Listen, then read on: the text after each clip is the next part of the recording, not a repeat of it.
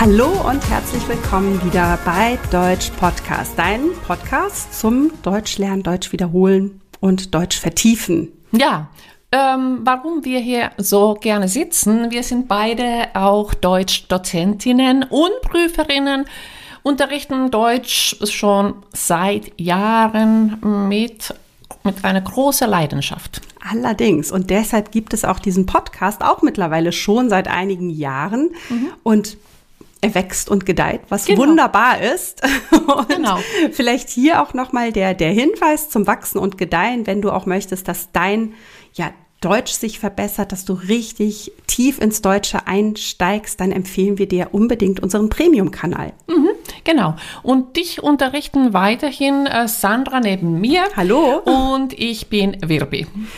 Ja, wir haben vor 2 Wochen das Interview mit Annika veröffentlicht und da ging es eben darum, wie Frauen vor allem in der Schweiz studieren können.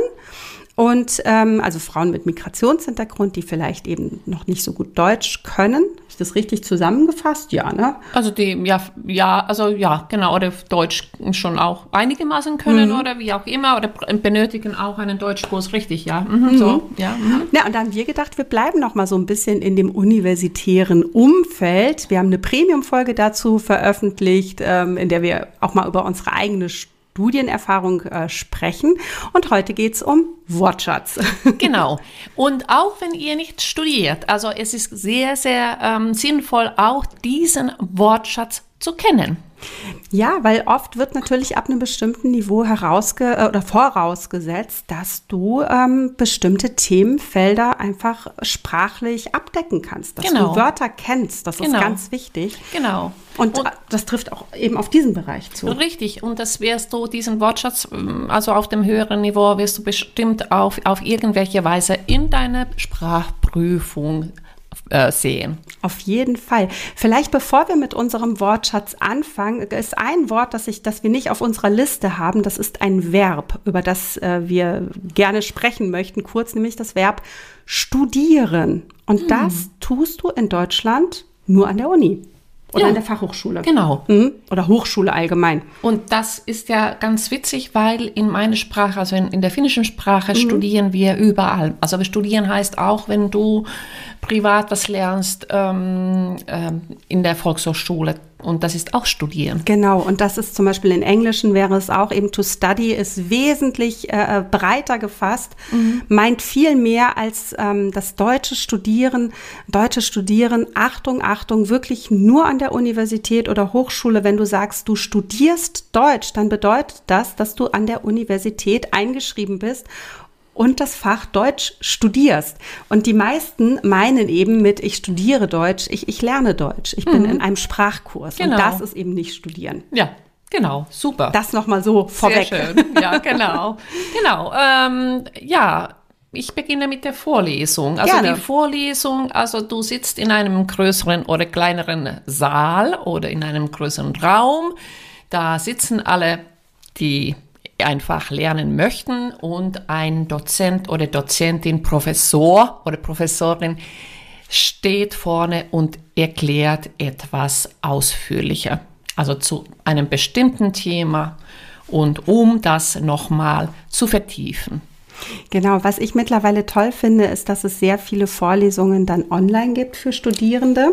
Das heißt, wenn ich es nicht schaffe, dort teilzunehmen, kann ich mir diese Vorlesung noch einmal anschauen. Und da in den meisten Vorlesungen erst am Ende auch Fragen gestellt werden, fehlt einem auch nicht so viel, falls man das mal verpassen sollte. Ich hoffe, dass ich nichts Falsches sage, aber ja, man kann das gut nacharbeiten auf diesem Weg. Ja, das finde ich ganz toll. Das ist großartig. Auch, ja, genau.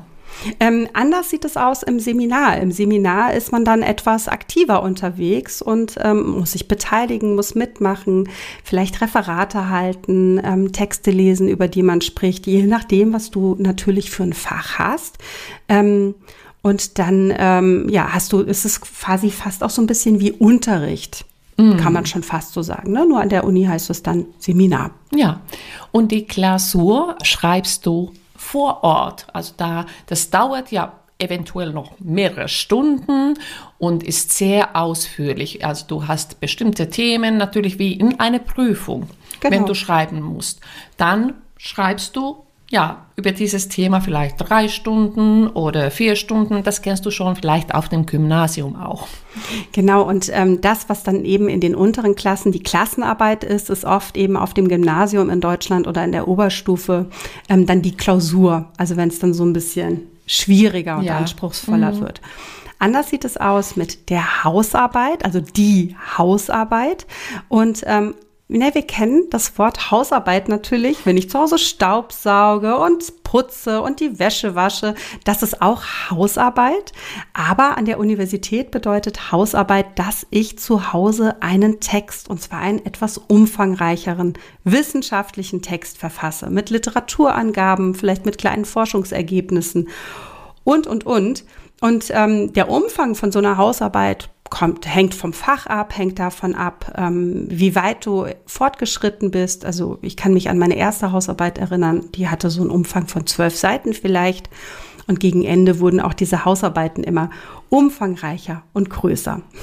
Das nächste Wort ist das Referat, Und Referate muss man schon in der Grundschule halten, da übt man schon. Die ersten Referate, sei es dann über ein Tier oder eben irgendwie über ein Thema, das ist eine Art Präsentation. Du stehst dann vor dem Publikum, vor der Klasse und dann präsentierst du oder du referierst über ein Thema. Also natürlich, je älter du wirst oder je mehr du lernst, also auf dem Gymnasium oder in der Gemeinschaftsschule, sind die Themen natürlich schon sehr ausführlich und es wird auch sehr viel erwartet. Auch wenn du einen Abschluss hier in Deutschland machst, also ESA oder MSA, also erster Schulabschluss und dann mittlerer Schulabschluss, musst du auch ganz viele Referate halten. Und das brauchst du natürlich im Studium umso mehr. Und oft ist es dann so, dass aus so einem Referat dann noch eine Hausarbeit entsteht. Dass du dann zu dem Thema, über das du eben einen Vortrag halten musstest, dann nochmal in die Hausarbeit schreibst.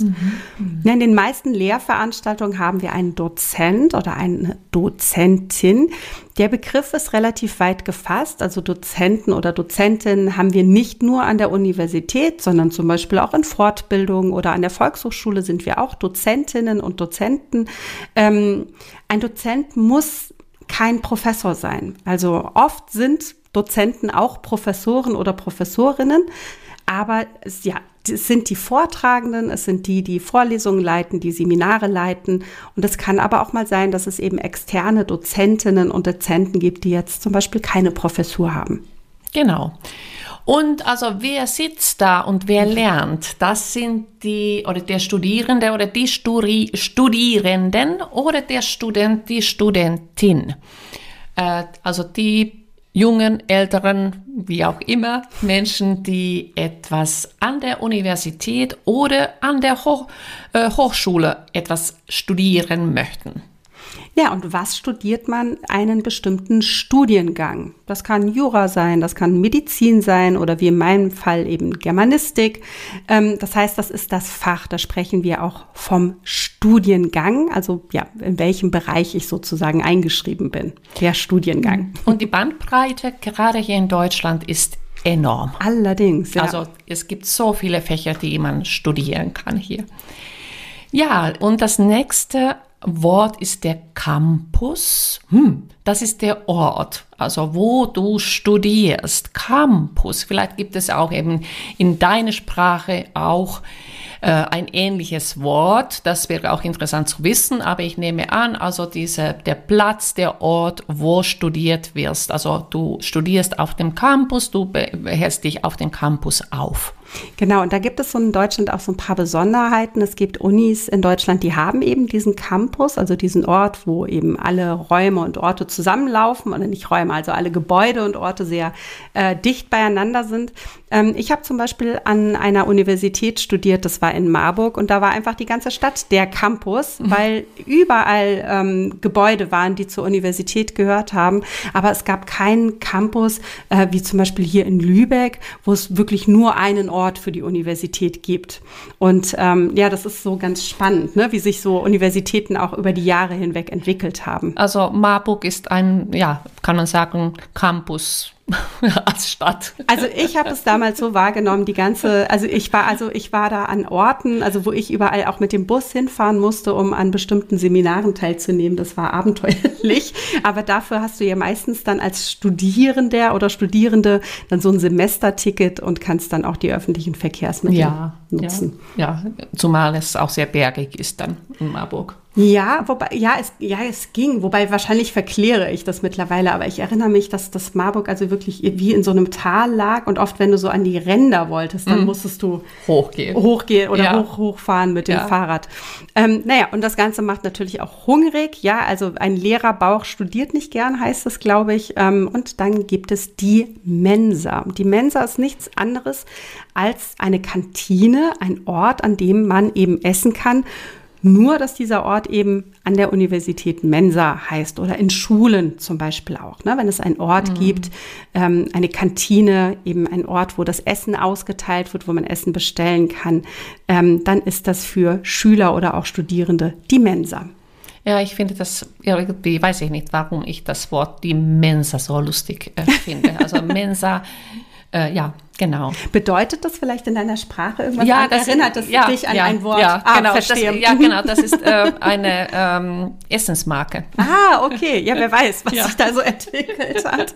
Ja, aber also ich weiß nicht, also beim Mensa denke ich oft an, ja, also nicht so gutes Essen. Also ich habe aber auch nicht so oft in der Mensa gegessen, muss ich sagen. Und es ist sehr lange her, also mittlerweile. Genau, wollte ich vielleicht sagen, dass es hat sich hoffentlich in der mittleren Weile auch alles umgestellt. Es gibt bestimmt also Variationen von Essen, also gesundes Essen sowieso. Und ich habe aber sofort auch so ein bestimmtes Geräusch im Ohr, was man aber auch bei Kantinen hat. Also es ist sehr laut, man hört das Besteck klappern. Man hat immer so ein Tablett, auf den man seine ganzen Sachen draufstellt. Da kommt gleich da ploppt gleich sowas auf. Ja. Gerüche auch. Gerüche auch, genau. Frittiertes, Fritteusenfett oder so. Oh. Hoffentlich ist es heute nicht mehr so. Ich hoffe es auch nicht. Vielleicht kommt das da irgendwie der Geruch mit den Gemüsen oder so. Ja, das wollen wir hoffen. Genau. Ja, das waren die 10 Wörter, die wir jetzt einmal präsentiert haben. Und ja, Virbi, was würdest du sagen, wenn ich jetzt so 10 Vokabeln aufgeschrieben habe? Übrigens, die findest du auch in der Beschreibung. Da hast du nochmal die komplette Liste. Was mache ich denn mit so einer Liste? Wie lerne ich denn das jetzt? Auf jeden Fall solltest du wiederholen. Also dann schau dir auch gerne Synonyme, Erklärungen, binde diesen Wortschatz in den Sätzen, die du vielleicht benutzen möchtest und übe das Aussprechen auch, also dann zusammen mit den Sätzen, die du dir ausgesucht hast. Ja, total wichtig. Und ich schlage vor, dass wir euch genau mit dieser Aufgabe jetzt alleine lassen. Ja, das heißt, genau. Nimm dir die Liste oder hör dir vielleicht die Folge noch ein weiteres Mal an und übe deinen neuen oder vielleicht auch wiederhole deinen Wortschatz. Genau, das kann ich nur sagen und bleib am Ball. Bis bald. Bis bald.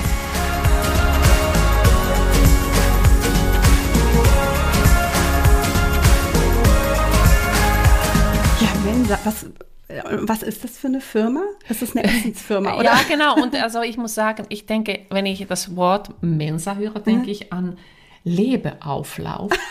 Weil das war das Produkt, was wir von dieser Firma gekauft haben. Und das war am Anfang, als ich in Deutschland war, für mich auch so, ich hatte diesen Zusammenhang mit der Mensa nicht und ich konnte, es gab ja die Kantine bei den Betrieben und dann natürlich die Mensa an der Uni oder an der Hochschule oder auch in der Schule natürlich.